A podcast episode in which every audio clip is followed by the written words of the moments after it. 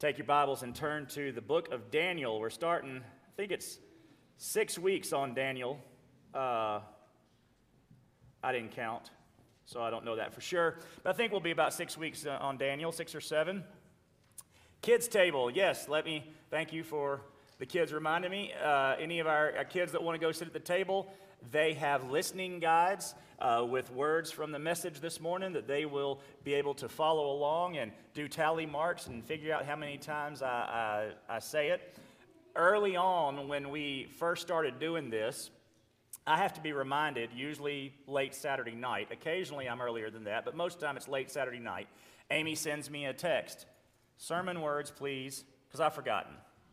Well, early, early on, I forgot, and I think she forgot to send the text. So she just chose some words, and we were in the New Testament, I believe. Uh, I think it's probably, who knows what it was.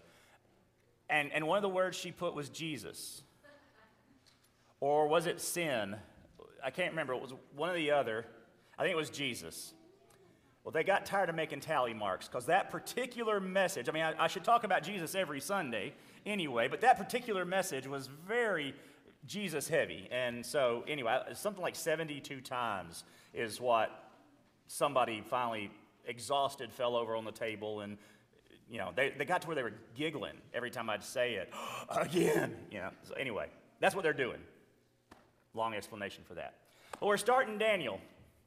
And i forgot i meant to put up the uh, the, the sermon the graphic i loved that lion head for that sermon graphic. And Jaden, it's not even in ProPresenter, so you can't get it uh, to put it up. I don't think I didn't put it in there.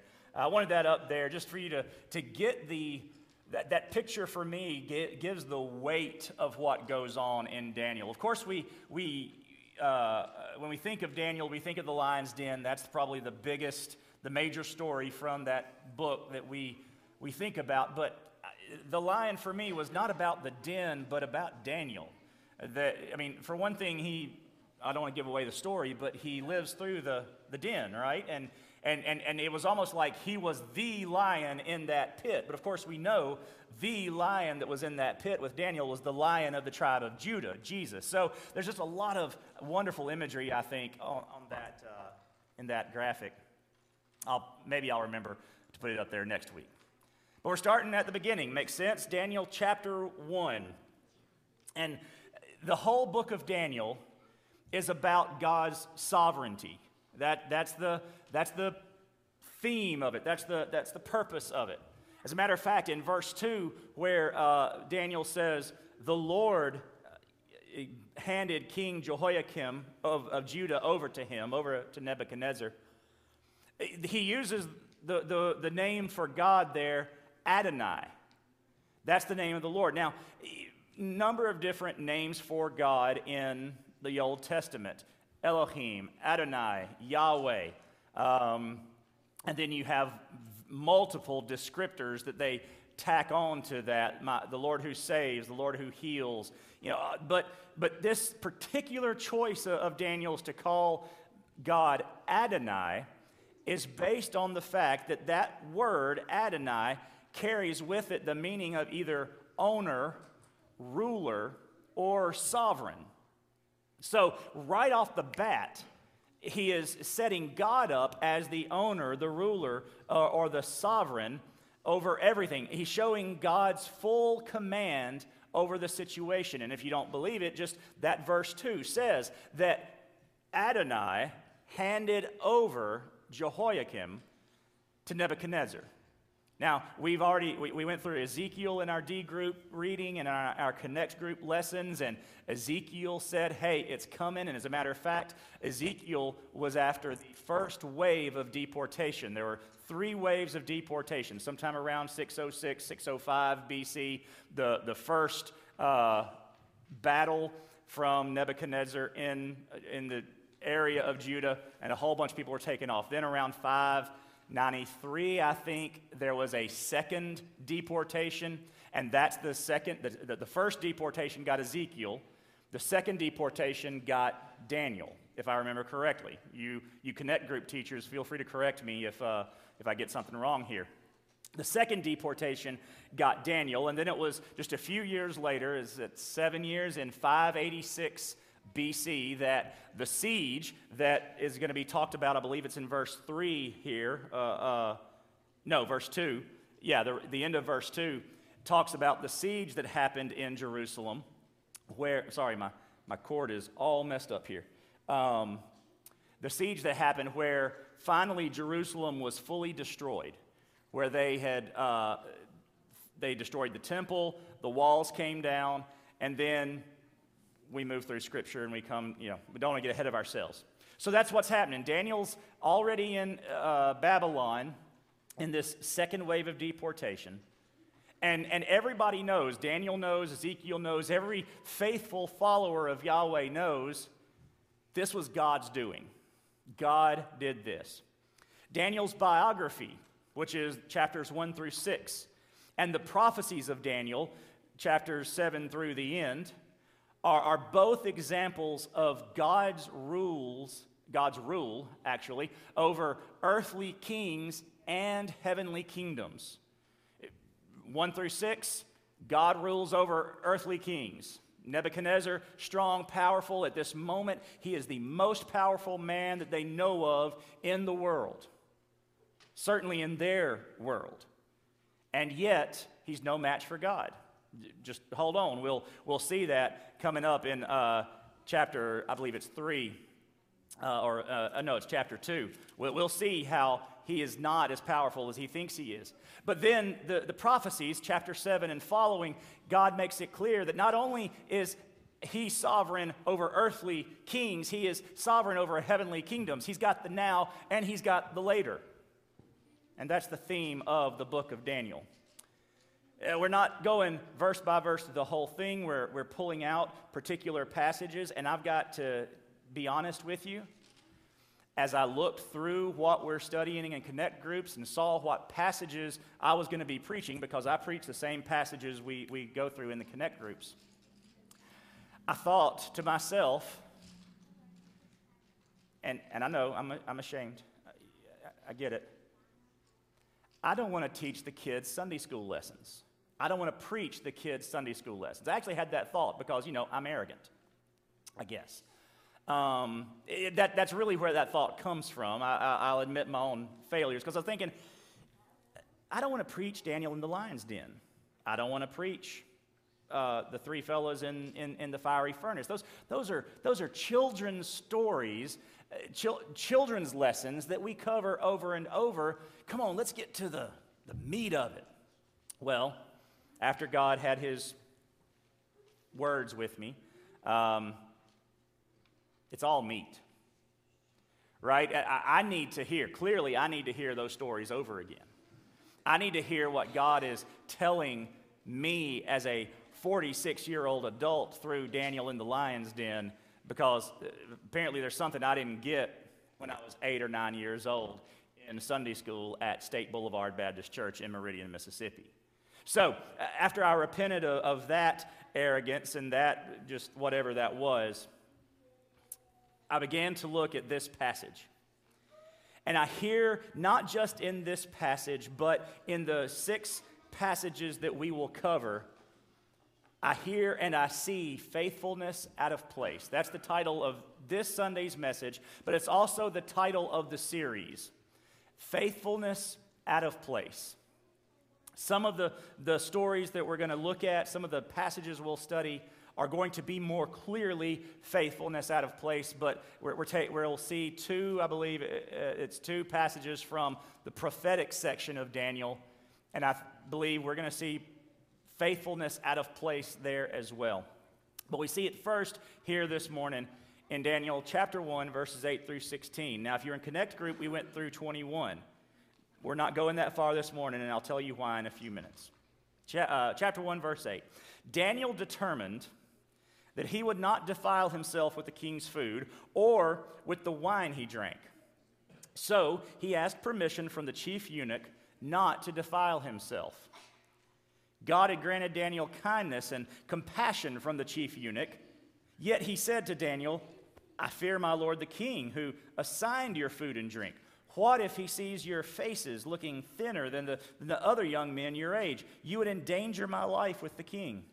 So Daniel said to the guard, whom the chief eunuch had assigned to Daniel, Hananiah, Mishael, and Azariah. We don't really know those guys by their Jewish names. We know them by their new Babylonian names, Shadrach, Meshach, and Abednego. But I had a, a seminary professor one time would never call them by their Babylonian names. He sort of felt like that defiled them. He only called them Hananiah, Mishael, and Azariah. Took some getting used to.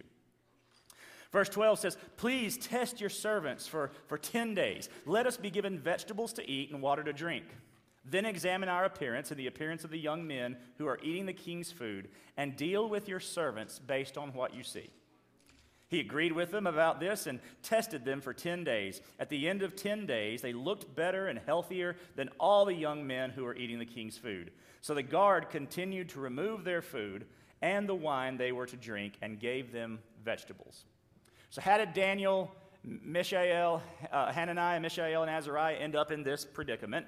Nebuchadnezzar, as was very common in this day, when a land, a kingdom was conquered, he wanted the best and brightest of that conquered kingdom to come into his court so he could brainwash them, basically. That was the goal. Uh, Daniel and the boys were about 14, 15 years old. They were of either the royal family or nobility, and most of what I read said that Daniel, at the very least, was of the royal, most likely of the royal family, based on some clues in the text. And then they came in, and, he, and the king was going to educate them. And it, and it says, I want them smart, I want them good looking, they better be able to do all these things. And that's what Daniel and the boys were. They were smart, good looking, they were able to, to learn quickly, they picked up the Chaldean language that they spoke. It, they, they were smart, they were the best of the best. And so, and, and the goal then was to make them uh, part of the king's court uh, advisors and, and, and whatever else the king needed. That, that was what they would be. And then eh, we find them in verses uh, 8 through 16, sort of in the middle of what was probably, well, early on rather, in what was probably about three years of training, three years of brainwashing. That's, that's what all the, the texts that we have say that probably they, they would train their intellectual figures for that length of time. They were in for them, college for three years. And Daniel gets to this part, and we see the faithfulness out of place. Verse 8 tells us that Daniel uh, had determined faithfulness. Determined faithfulness. That's point one of the message this morning. We see determined faithfulness on the part of Daniel. Daniel, it says in this verse, determined that he would not defile himself. Now, let's, let's be aware of something. We know all about the interpretation of the dream that eventually has Nebuchadnezzar out in the field eating grass like a donkey. What? Well, y'all read Daniel yet. But that's what happens. We, we, we know that dream interpretation is there, but, but they don't know that. They don't know about the interpretation of, of dreams. They don't know about the, the coming status that they're going to have as some of the highest advisors in the land. Eventually, Daniel will become second only to the king, and he gets there a couple of different times under a couple of different kings.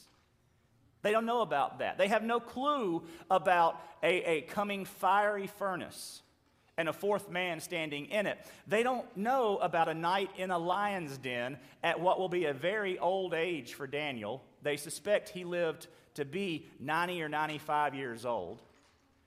They don't know about that lion's den when Scripture says they determined to be faithful. They are making this determination before the question even arises. As a matter of fact, the word determined implies a decision before the situation comes up. Daniel had determined, and the three boys with him had determined that they would not defile themselves. They had determined that they were going to be faithful. Now, we don't know how long they lived in Babylon, but if they're 14, 15 years old in 593 BC, and the first wave of deportation happened in 605. Somebody do math for me. Is that 12 years? From 605 to 593? 7 to 600 plus 5 is 12. Yep, all right. So Daniel and, and the boys had, had been alive at that first deportation, that first conquering from Nebuchadnezzar, but they didn't really remember it. They had lived under this uh, uncomfortable, wouldn't even call it an alliance, this vassal state that they were, Israel, Judah rather, was in at this time all of their lives. That's all they knew. And then suddenly, around 593, when they're 14 or 15 years old, Nebuchadnezzar comes and says, Hey, guess what? We're doing it again. Whole bunch of y'all are coming with me. And now I'm taking all these young people with me. Somewhere in that 2 to 15 year old stage, where they were growing up under the thumb of Nebuchadnezzar in Babylon, because of, I would dare say, their parents and their own character, they had determined whatever happens in this situation, we are going to remain faithful. And they probably thought, well, this isn't too hard living in Jerusalem, right here next to the temple part of the royal family, This'll, this, this won't be that difficult. I mean, Nebuchadnezzar's way over there, so we're good. Until Nebuchadnezzar showed up that day way over here and hauled them all off to Babylon to brainwash them. Suddenly, that determination is going to be tested greatly. My question for us this morning, my question for you this morning, I'm going to make it very personal. Have you determined to be righteous regardless of what circumstance may arise? Because understand, you may determine to be righteous up to circumstance A through L because you think there is no way M through Z could happen. And then suddenly you jump from circumstance D to Z all of a sudden. I determined in this section, in this period of time, that I would be. I was not expecting that. Well, ha- we have got to determine, regardless of the circumstance, that we will be faithful. Now, why would they not eat this food? How would it have defiled them? Uh, they, the food and the wine were, the, the, they could drink wine. There was no prohibition against that at all. The food was likely either unclean, uh, it was either, it could have been pork, it could have been uh, horse meat, that was very common for them, probably wasn't shrimp, um, not in Iraq. Um, but it was still unclean. It was stuff that they wouldn't have eaten. That's very likely for the meat, but it is also very likely that the wine and even the meat that they could eat, if they had cow or sheep or whatever, that it had been sacrificed to idols or sacrificed to the king, who was an idol because he was considered a god on earth. So the, the food would defile them, and they didn't want to have any part of that, and it was probably a mix of both of those things. And we see then these 15 year olds, 15 year olds. Now, my son is 15, one of them is 15, and I would hope in a situation like this, he would determine to be faithful, absolutely. But we all still know 15 year olds and 14 year olds that we go, ain't no way. I mean, we just, we just do. We, we, and we would hope, though, that we would have raised them so that they would.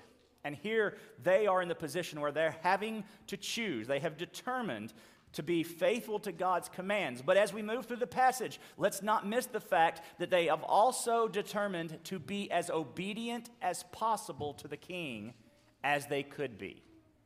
That has got to be playing in our head as we move forward. Now, they had courage to stand up here, courage to be faithful in the face of a number of different consequences. Uh, as we're going to see, it could have been a deadly insult to the king for them not to eat his food. If you remember back to the story of Esther, you couldn't even show up in the court of Xerxes unannounced. If you did and he didn't want to see you, he could kill you just for knocking on his door. So imagine if you showed up and said, I don't like that. bye, for good.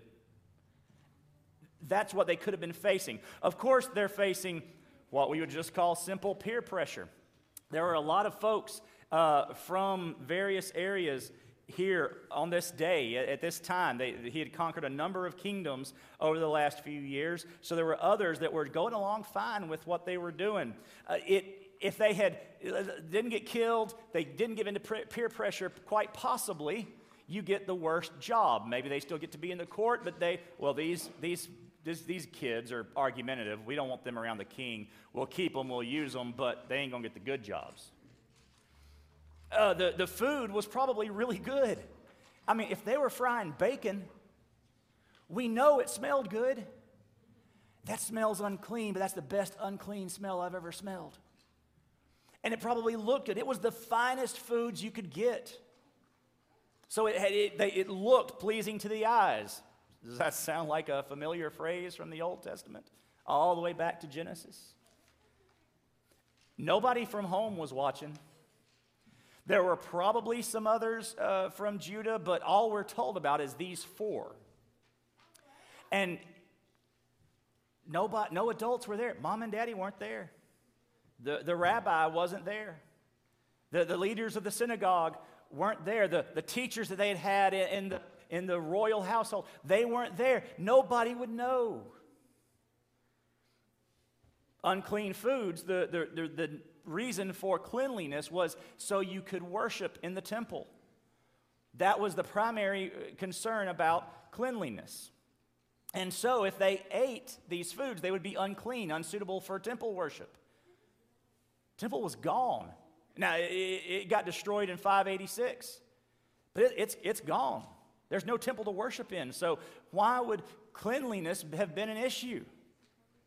And then finally, what did they owe God at this point? God had put them in exile.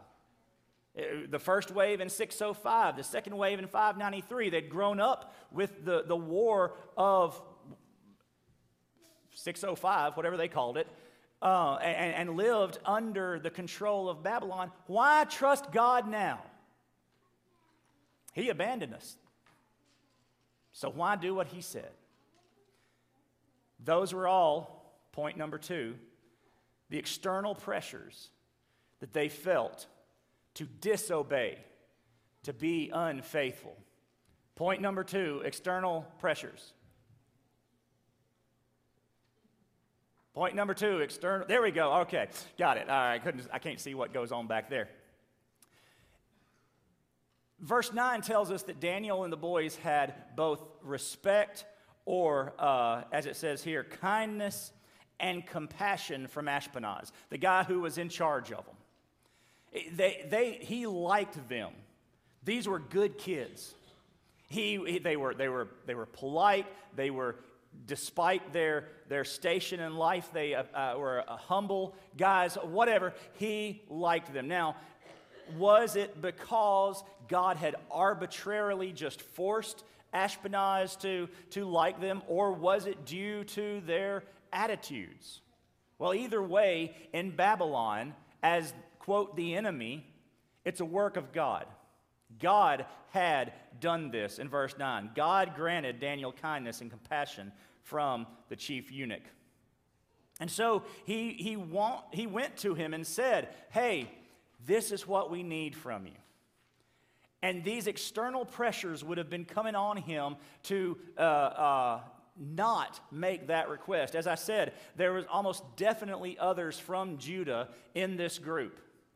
Just, just numbers tell us that must have been. They weren't the only four handsome, smart, uh, royal, or noble teenagers in Judah. There were probably a bunch of them. And so we don't have a record of anybody else standing up and saying, hey, Ashpenaz, we're, we're not supposed to eat this stuff. Is it okay if we get something else? So the pressure, the external pressure just from that would have been great. We know for a fact there are others from other lands here. So you've got folks who worship any uh, other pantheon of gods Egypt has been conquered at this point. Uh, Assyria, uh, the lands north of Israel, have been conquered. The whole, the, the whole Middle East has been conquered. So they have pulled from all over the place. And most of those places wouldn't have cared about the foods. So you've got that pressure. Basically, they have the opposite. The pressure is the opposite of those things that they showed the courage in the face of. So if they showed courage in the face of a deadly insult, well, that means the pressure was this insult could be deadly. The, the peer pressure, uh, the, the external pressure of we may not get the best jobs, the external pressure of boy, that food looks good, the external pressure of nobody can see what we're doing, the external pressure of we're not going to be unclean for a temple because there is no temple.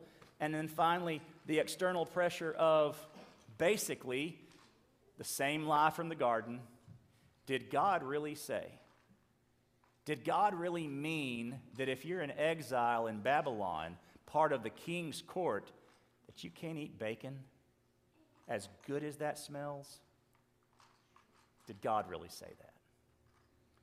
You have these external pressures, but I think in this case, based on the passage and, and what the, the author, Daniel, intends for us to see, I think the greatest external pressure here, here is the pain of a friend. That's the, that's the message here. Ashpenaz was a friend to Daniel and the boys. And here they've asked for permission to do something, and it is going to potentially hurt their friend.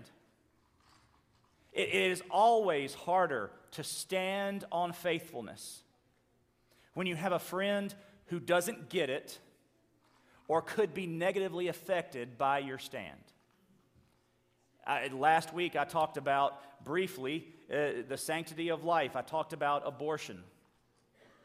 It is difficult, more difficult, to stand against abortion when you have a friend who has made that decision. Certainly more difficult to speak out against it. Well, it, of course, there's this balance of we must stand on our convictions, but we must and this is going to be point three, but I'm not there yet. We must disagree agreeably. It, it's, it's one thing to stand against homosexuality and say homosexuality is a sin and gay marriage is a sin, but what if you have that friend whose child has made that choice? And then suddenly the temptation is maybe I shouldn't stand so hard on this conviction. When in fact, the lesson from Daniel is not that we shouldn't stand on the conviction, but we should stand on our conviction in a loving way for those who hold different convictions for whatever reason. It's very easy to be dogmatic, it's very difficult to be dogmatic and loving. Dogmatic, not accepting, but loving. And so we come to point number three, verses 11 through 14 agreeable disagreement. Agreeable disagreement. He, eh, Ashpenaz is worried. He said, if, if, if y'all don't look as good after eating all this food, if you're not as healthy, you know, your color's off, you, you're kind of tired, the king is not going to be happy, and that could get me killed. Notice he doesn't say, this is a horrible idea. He doesn't say, I don't get your convictions, because he didn't. Being a, in, in, in a Babylonian court, a Babylonian king's court, he would not have gotten their convictions. He wouldn't have just eat the food and shut up, would, would have been most people's response. But because he had been uh, shown kindness and compassion, because the Lord toward Daniel and the boys, he says, You know, I, I appreciate your conviction, but you're going to get me potentially in a lot of trouble. So Daniel then moves forward with a plan to agreeably disagree. Now, if we look at it, and if we just read the passage, we think really, or if we put ourselves in Daniel's position, we, it appears that the only option Daniel has is one just straight refusal, boycott. No, I am not eating this food. The Bible tells me so. No and then he dies. Great that you stood for your conviction, Daniel. But what would we have lost? Let's just hypothetically say that Daniel takes the nuclear option here. No, I'm not eating the food. Off with his head. And then that's a very short story. We get um, nine verses. We don't get a lion's den. Probably don't get a fiery furnace. We don't get mene mene tekel parsin, the handwriting on the wall that we use as a phrase all the time, whether we're Bible believers or not. We don't get a view of the future, a, a, a, an image of what it's going to be like when Jesus comes back the second time. If he says no, if he takes the nuclear option. Instead, Daniel, already showing his wisdom, already showing how God works through him, he is careful and considerate. Ashpenaz, I, I realize this is going to put you in a tight situation. So I tell you what, I'm going to talk to your guard, and we'll see if we can't work a plan out.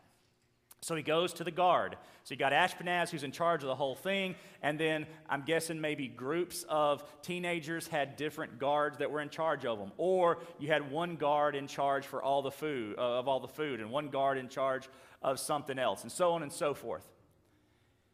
And he goes to the food guard and says, Look, can you just do this for us? Give us vegetables and water. And if, if it doesn't work out, if we start looking peaked, if we just don't have the energy, then, you know, we'll, we'll, we'll do something else. I don't know what he was going to do. Was he going to start eating the unclean food? I don't know. Did he think that far in advance?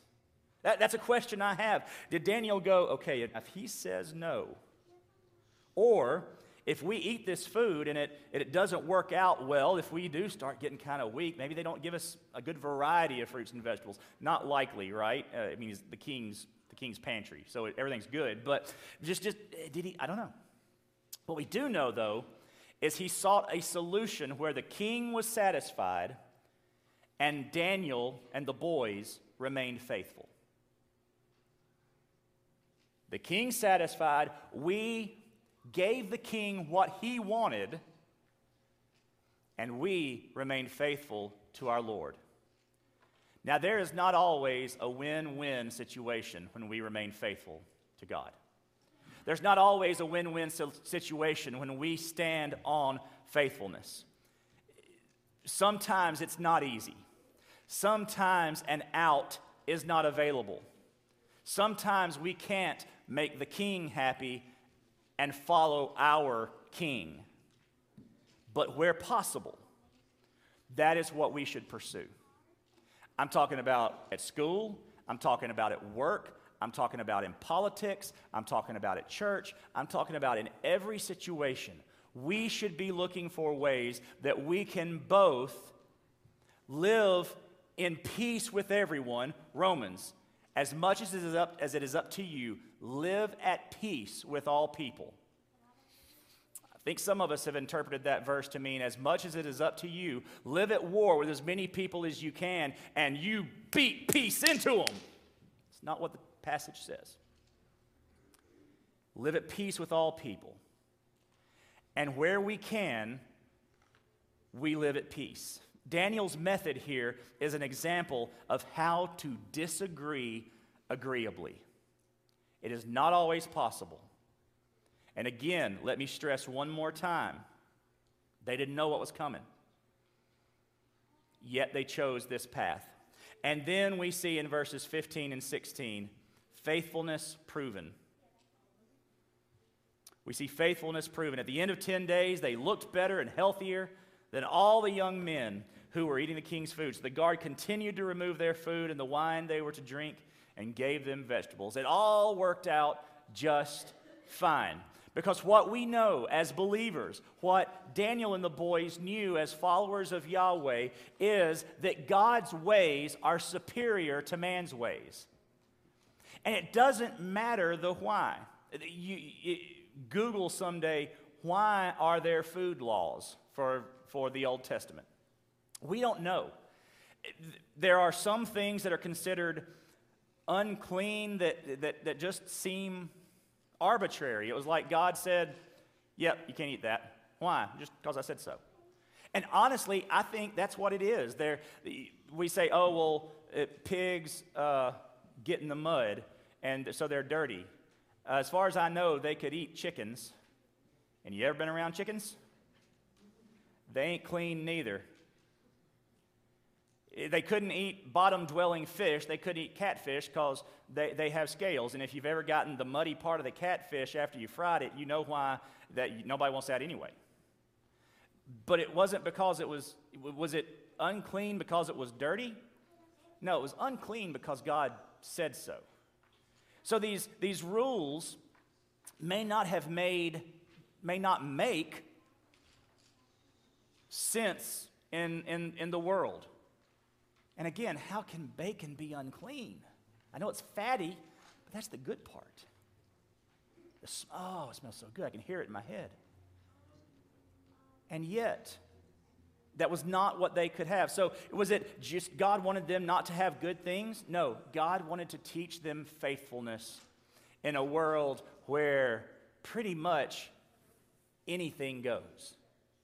They were a, a conclave, a, an island of difference in a land that said, eh, whatever. And that's not even entirely true. Even some of the kingdoms around them had unclean things, things that they couldn't do. Uh, later on, Islam, which is uh, uh, a kicked out of the family cousin of, of Judaism, just later on down the road, they also see certain things as unclean. It's not the thing, it's the God. And so they proved that, that God would provide what the king desired if they were faithful to God. Let me say it another way. The, Daniel and the boys proved that what God required would provide what the king desired. Remember, Daniel wants to do that give the king what he wants and give my king what he wants or what he demands. And God said, Here's your way. Watch what I will do. Now, was this natural or supernatural health? It was I just the idea of going vegan I like my hamburgers and my steaks. I mean, I, I, could leave all the water stuff behind and, and be fine. You know, I'd miss fried shrimp po' boys. I, would admit that. But, but I'm going I'm to miss the hamburgers and the steaks and chicken tenders. I love Cane's, man. So if I had to go vegetarian, I, I guess I could, but I don't want to. But I also, there's, well, you know, the questions are how do you get your iron? How do you get your protein? I know that vegetarians have these answers, but in my mind, it's just, it, it's just not as healthy. And yet, God, and I'm probably wrong, okay? I know the dietitians watching, you, oh, here are all the reasons. I know, I know, I'm just not going to stop eating the meat. Um, they said, we'll just be vegetarians. You, you don't sacrifice your, your vegetables, you don't give them on the idol. So that's what we'll eat. You don't offer your water as a sacrifice to idols. So that's what we'll drink. And we'll be fine. And was it because they just had the best variety? And so naturally they were healthier than everybody else who was eating all these high fat, high sugar, they didn't have sugar, high honey um, uh, uh, foods and that sort of thing? Who knows? Maybe. Doesn't matter. Maybe it was just supernatural. God did something in their lives. Who knows? Doesn't matter. It was all to the glory of God. The point is, when God says don't, the result of not doing is better than the result of doing. Whether it's a natural result or a supernatural result, it does not matter. It's always better, and that's what they found. Now, we could go on and our Connect group lesson did to verses 19 through 20, but I'm intentionally stopping here. Verses 19 through 21 tell us of the reward for their faithfulness. Tells us about how they were the smartest in the land and they uh, quickly rose to the highest position and positions and Nebuchadnezzar was intelli- incredibly impressed with them and all that and it's a result of their faithfulness to God but I don't want to go that far this morning because Again, let me remind you that Daniel and the boys only knew that they must be faithful. They didn't know that they would rise to the highest positions in the land. They didn't know that they would survive a fiery furnace or a lion's den or interpret the king's dreams or do any of that. They had no clue. They only knew that sometime between the ages of 2 and 14 or 15, they had determined to be faithful no matter the circumstance. And when the circumstances got even worse, they were already ready to be faithful regardless of the circumstance. And if that meant dying, hint, hint, the three boys, when they're thrown in the furnace, uh, furnace they're going to say, if we die, we die. But we're going to be faithful. So they're prepared if that's the case. Man, I gave away the story. Shoot. Well, come back in a couple of weeks, I'll tell you again. They just knew they had to be faithful. Because they knew that faithfulness is its own reward. Years ago, obviously, I was in high school. One of my best friends was the uh, the secretary at the high school, best friend's mom's. My best, one of my best friend's mom was, there we go, the secretary at the high school. She was the one that you checked in with when you were late. Now, I don't know if y'all, most of y'all even know about this. When I was, in, when I was 18, uh, my family, my, my, my, mom, dad, and I got into a pretty major car wreck uh, over in Livingston Parish. And uh, if you've you remember my mom's been here a few times and she's often in a, a wheelchair, and that's why. It's, uh, those are complications of uh, a wreck when I was 18 years old. So, what's that? 28 years ago. Uh, and, and other things along, but primarily that's it. And she was in the hospital for, if I remember correctly, 13 weeks with surgeries and rehab and all that stuff. And, and most nights I spent at the hospital in Baton Rouge, Lady of the Lake Hospital. And uh, then I would drive home the next morning, get up early, drive home, or maybe even take a shower there at the hospital. I can't remember now, it's been too long, and, and go to school. Oftentimes I was late to, to school. Uh, I had kind of the ongoing excuse, and, they, and Miss Jackie, the, the uh, secretary, knew it. And this particular morning I was late, and I don't, I don't remember why, obviously. I just remember it wasn't because I'd been at the hospital. I was just late to school, so I had to go check in. And Miss Jackie says, Oh, were you at the hospital again? And I said, No, ma'am. I'm just late. And she said, Oh, okay. And then she wrote me the tardy. you could have rewarded me for my honesty. And she said this to me. I knew her well enough that I could joke with her. It wasn't a big deal. But she said this to me, and whether she meant it as a joke or not, I still remember this. So if you're watching this, Jackie Hoover or Tasha Christmas, you made an impression on me at 18 years old. She said, honesty is its own reward. And I remember that to this day, and I had not thought about that in years until I got to this point. Faithfulness is its own reward. We may not get a reward for our faithfulness. There may not be a ticker tape parade. Oh, look at you. You didn't do what you weren't supposed to do. Good job. Everybody's so proud of you. No. No, most people don't care. But God cares. And He sees. And that's the only audience we should care about. Faithfulness is its own reward. But faith, and also, faithfulness is always proven right. It doesn't matter why we're supposed to be faithful, it doesn't matter what the rule is. The fact that we are faithful will always prove to be the right choice. Whether it's we eat vegetables and not meat we end up looking every, uh, healthier than everybody else, or we stand on a conviction that is scriptural and biblical and folks leave us and, well, okay, it does not matter because faithfulness is always proven right. And the third point that I think Daniel and the boys knew is that faithfulness sometimes results in immediate reward. Sometimes. It did for them, but it might not have. In truth, faithfulness did not result in, a, in an immediate reward when they got thrown into the fiery furnace. Faithfulness did not result in an immediate reward when he got thrown into the lion's den. Faithfulness resulted in capital punishment. God intervened. But the result was the same. They were punished, and God rescued. As followers of Jesus, we are to exhibit faithfulness out of place every day. We live out of place. This world is not my home. And now I wish so much we had sung that song this morning. This world is not my home. I'm here but for a moment. It's all I've ever known, but this world is not my home. Man, thought about it too late. Oh well, I sang it anyway. It's not our home. We don't belong here. This is not our kingdom. Every one of us, no matter who gets elected, should have a bumper sticker that says, Not my president, because I got a king. That's us. That's the Christian. Now, we disagree agreeably. We try to do what is best for the government, but always obeying God.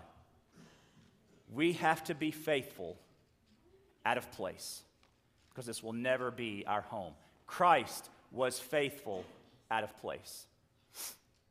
Romans, he left his glory, but he didn't consider that any sort of loss to come down and give everything up that was his to be like us so that he could save us. Like Daniel, Jesus refused to compromise. Jesus even refused food, right? Daniel refused food. Jesus refu- refu- refused food. When Satan said, Well, just turn the stones into bread. You're hungry, you can do it. You're Jesus, right? And he said, No, no, no. Man should not live by bread alone. He did not uh, uh, accept the bribe of food. And yet, he did not receive, Jesus did not receive an immediate position of power. God didn't say to his son, Good job on standing up to the devil. I tell you what, we're going to skip the cross. Good job. Wait, no. Three more years. Brutal beating. The brutality of the cross. Three days in the grave. All for being faithful out of place. But that cross, not the position of power, the cross, his faithfulness is what provides the way for us to be faithful. When we come to Christ, when, when we accept salvation through Him, when we find our salvation in the faithfulness of Jesus, then we are empowered to be faithful out of place. As a church member, as a church goer, you will never be empowered to be faithful out of place. But as a child of the King, through salvation in Jesus Christ, you will be empowered to be faithful. You can slap Christian on you all you want to, and it's like attaching a, an extension cord. But until you plug that extension cord in, until that label Christian, little Christ, one of His, means something, you will never be faithful out of place. This morning, you can have the salvation that creates faithfulness out of place. Romans 6 23 tells us how we can do that. Tells us all about our need. The first part of the verse says, The wages of sin is death. That means we are sinners and we're going to pay for it. Right? It's, it's, it's the result of disobedience. It's the same result Nebuchadnezzar would have given them and tried to in the furnace in the lion's den. You've been disobedient. Therefore, your wage is death. That's for every one of us. Because we are all sinners, all of our wages are death. But the passage doesn't end there, it's dot, dot, dot. The wages of sin is death, but the gift of God is eternal life. And man, that's great. And we, if we stop there, if we don't look further, we think, well, God's just going to take care of it. God's going to automatically save me. God's going to automatically take me home because He made me, therefore He wants me. He did make me, He does want me, but in the midst of that is us renouncing our sin and choosing Christ. The wages of sin is death, but the gift of God is eternal life in Christ Jesus or through Christ Jesus our Lord. See, there's, there's a, a, choice to be made. Daniel had a choice at a, a particular point in time. Am I going to be obedient? Am I going to follow the scripture and do what God said? Or I'm going to think that I know better and try to do it my own way. We have come to a point, you may have come to a point now, where you are thinking, Am I going to be obedient with, to scripture? The wages of sin and death is death. That's me. The gift of God is eternal life. I want that. And it is only through Jesus Christ our Lord. Are you going to stop at the second dot, dot, dot and miss the third part? This morning, you can have salvation through Jesus Christ our Lord. You can be empowered to faithfulness out of place. Let's pray. Father, thank you that you empower us to faithfulness. Thank you that you work on us to prepare us to determine in us to be faithful no matter the circumstance. And Lord, I pray that when the opportunity arises, we are.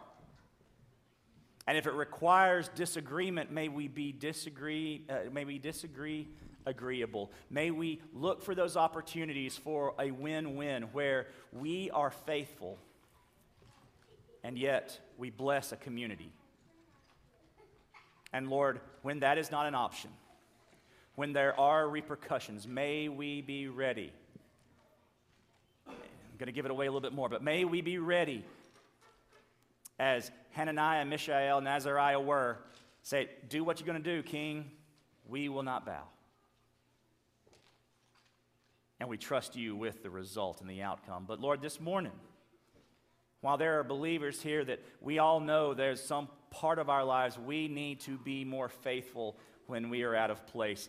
Lord, I pray especially for those who have never accepted salvation through Jesus Christ, that they would be willing this morning to admit their sins, believe on Jesus for salvation, and choose to follow him today. Therefore, being empowered in those moments to be faithful out of place. God, we pray for your hand this morning in this service that you would speak to us the rest of this service as we worship you, as we turn our hearts, open them up to you, and ask you to work in them again, that you would continue to do that. In Jesus' name we pray. Amen. So, how should you respond today? Now, interestingly, every person who normally stands at the front or the back to pray with you if you need it is not here. it's, it's homesick or helping somebody that's sick. So I'm going to ask, didn't even tell him I was going to do it, but Dr. Buckley, if you wouldn't mind coming forward here when we start singing, and Dr. Buckley, Buckley would love to pray with you here at the front. Uh, Jim Walsh, Jim Milton, if y'all would stand in the back also, and, and if someone would like to pray with them about something this morning, please do that. We're going to take this time to do it. Maybe you need to accept salvation through Jesus. Maybe you want to be baptized. Come to that discovery class next Sunday morning, 915, room F208. Maybe you want to join our church, be a part of this family of faith. Come to our discovery class next Sunday morning, 915, room F208. Maybe you just have some things to pray about and you want to go to one of them and ask them to pray for you. Maybe you want to come up here and lay it on the stage, but, you know, symbolically lay it on the altar. Whatever you need this morning, now is your time to do it. Share your decision with us on a connection card that I don't even think we have out right now, um, but you can message us, email us. Let us know of your decision. Let's spend a few minutes worshiping God as we allow Him to work on our hearts.